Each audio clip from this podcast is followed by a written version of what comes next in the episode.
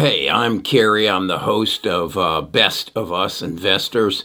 We're a tribe uh, approaching 20,000 at our Discord right now, and we use the Discord as a means of putting our minds together and collecting information. We even have a partnership with Seeking Alpha, and we are building a core of analysts within our Discord to take the recommendations of uh, the individual members, analyze them, and then share their analysis.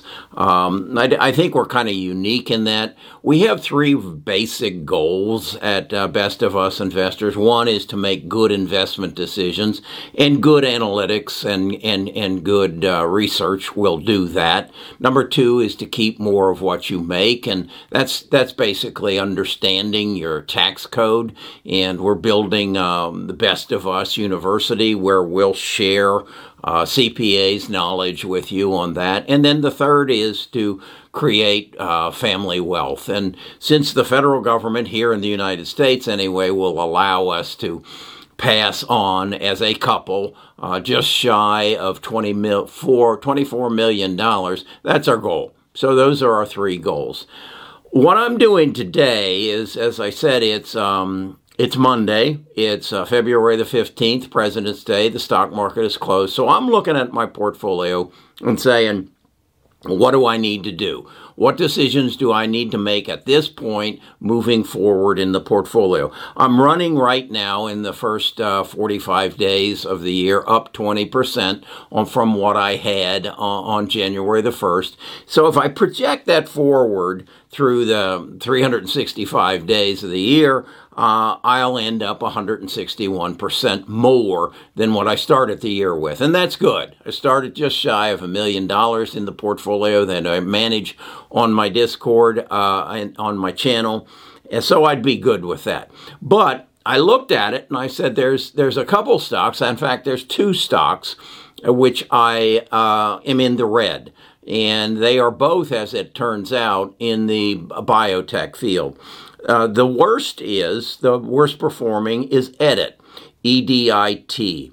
And I'm looking at it and saying, should I cull the herd or should I keep it? How do I feel about it? We have a partnership with um, Seeking Alpha. So I went to Seeking Alpha earlier this morning and I want to share with you what I came back with. I'm, i want to ask you for your input and see uh, what we should do. And this is how I manage my portfolio. So stick with me. I'll share the details and uh, we'll make a decision on edit. Best of Us Investors presents Kerry Griegmeyer.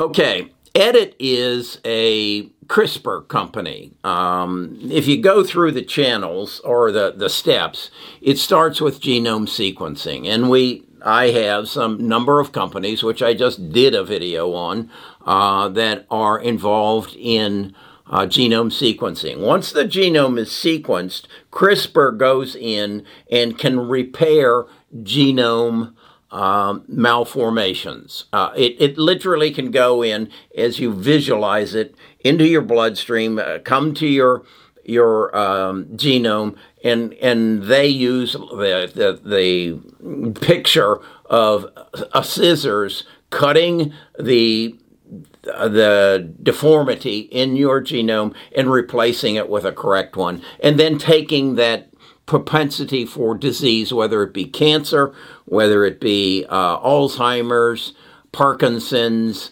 um, infantile blindness, sickle cell anemia, it, has the ability to cure or eliminate the potential for disease. It also has the ability to pretty much genetically form or engineer children. So it is a extremely important change in the way we're going to live. As I said, Edit is kind of the leader. What drew me to Edit was uh, this book, um, The Crack in Creation, and it's by Jennifer Doudna. D O U D N A. Doudna. Uh, she actually won a Nobel Peace Prize for the work she did through EDIT and genome sequencing and CRISPR and curing disease. So, so EDIT has two therapies. Different companies have different therapies using CRISPR to cure genetic malformations. As I said, Edit had had a good run, um, and now it's it's come back. I I own 400 shares at $62.84. Now, very recently, um, Cindy Collins, their CEO, resigned, and she was replaced by James Mullins. James Mullins was on the board of directors, and he stepped over to take uh, over CEO. James's history was uh, back in um, to the early 2000s up to 2010, he was Biogen's CEO, and then he went to uh, Patheon, another pharmaceutical company, and he was CEO there from 2011 to 2017. So he's got a good pedigree. Um, so I feel comfortable with that. I don't know why Cindy left. Um, they aren't sharing that with me. The next thing that happened is shortly after Cindy left, they issued stock to raise capital. Is this a good thing or a bad thing? Well, it dilutes my shares. There are more shareholders owning the same company, so the value of my shares come down. And that's what put me into the red. I'm right now down 7.8%. And so my my decision is do I or don't I? Do I do I stay? Do I hold? Um, or do I buy more? What do I do? As I say, it represents uh, 2.25% of my portfolio. The other stock that I'm down, oddly enough, is I N O in VO in Inovio Pharmaceuticals in a, the same CRISPR type field. And I think this is kind of relative to the they they've had some good run ups. There's a pullback. There's a reorganization. People are investing in different things. So I got to make a decision Am I going to take the $23,000 that I have in CRISPR and go somewhere else, or am I going to hold it? So I'm digging in. I've got a Pulitzer Prize winner. The articles that I read, some people believe it's a 10 bagger. A 10 bagger is a stock that has a thousand percent potential gain in it. Why do they think that? Well, as I explained, CRISPR to you, as I explained the therapy to you, I think it's evident this is revolutionary. This is something that is going to change the world you live in. If you're a young person and you are able to go into a clinic and have your sperm and egg tested for genome sequencing and find if there is a propensity for some sort of disease, and then go to a library of okay, who has the the therapeutic, who uses some form of CRISPR to take away that disease. Well, Edit is working on something called, and bear with me here, it is um, Leber congenital amaurosis. What is that? It's childhood blindness. What happens is if husband and wife, egg and sperm, both have this deformity in their genome, the child is born blind. If you go in and alter that, either in the child or in the egg and sperm, the child has sight. They have done tests on children that were blind, done this therapy, and the children the child wakes up able to see. They're in phase 1 where they're actually testing it on adults, and I understand that. You don't want to you want your the person the the patient that is going to authorize the test to be totally knowledgeable of what's going to happen. You don't want to do it on an infant or even a, a three year old child if you can avoid it. So, they're in this test. How big is this market? They, they estimate it in the Western world to be 15,000 um, people, and they call that a robust market. I would not have thought that was a robust market, but apparently it is. And their analysis, this, and when I say there, I'm reading from Seeking Alpha, is that this could be revolutionary and it could probably end up in some big, what they refer to deep pocket pharmaceutical company, and they actually mention um, Pfizer, and I would throw in Biogen since their CEO used to be CEO of Biogen, and they're saying this could be a 10 bagger. In other words, if it really works and it is marketable, companies like Pfizer would pay increase your investment return by uh, 1,000%. That's a 10 bagger. So I'm looking at that and saying, okay, if that's the potential, what is the risk? Well, it's, it's like anything else. Um, the risk is it don't work. If it don't work, we're back to square one. Now, do they have, does Edit have anything else in the pipeline? Yeah, they have a therapeutic using CRISPR, a therapy using CRISPR to cure sickle cell anemia. Sickle cell anemia, as I understand it, is a blood disorder that is most common in African Americans, and it actually has more potential users than the, the, the, the infantile blindness. Now, the other thing in that as I read the information that I take from, there are other companies who are playing in that game. That that Edit pretty much has this LEBER um, drug or therapy, Leber L E B E R, to itself, and if it works, boom, that's that's that's a that's a home run. That's a home run, and Kerry did well. Um, if it doesn't, it then falls back. My my analysis, my takeaway is is this. Whether the blind drug or the sickle cell anemia work, I think is irrelevant.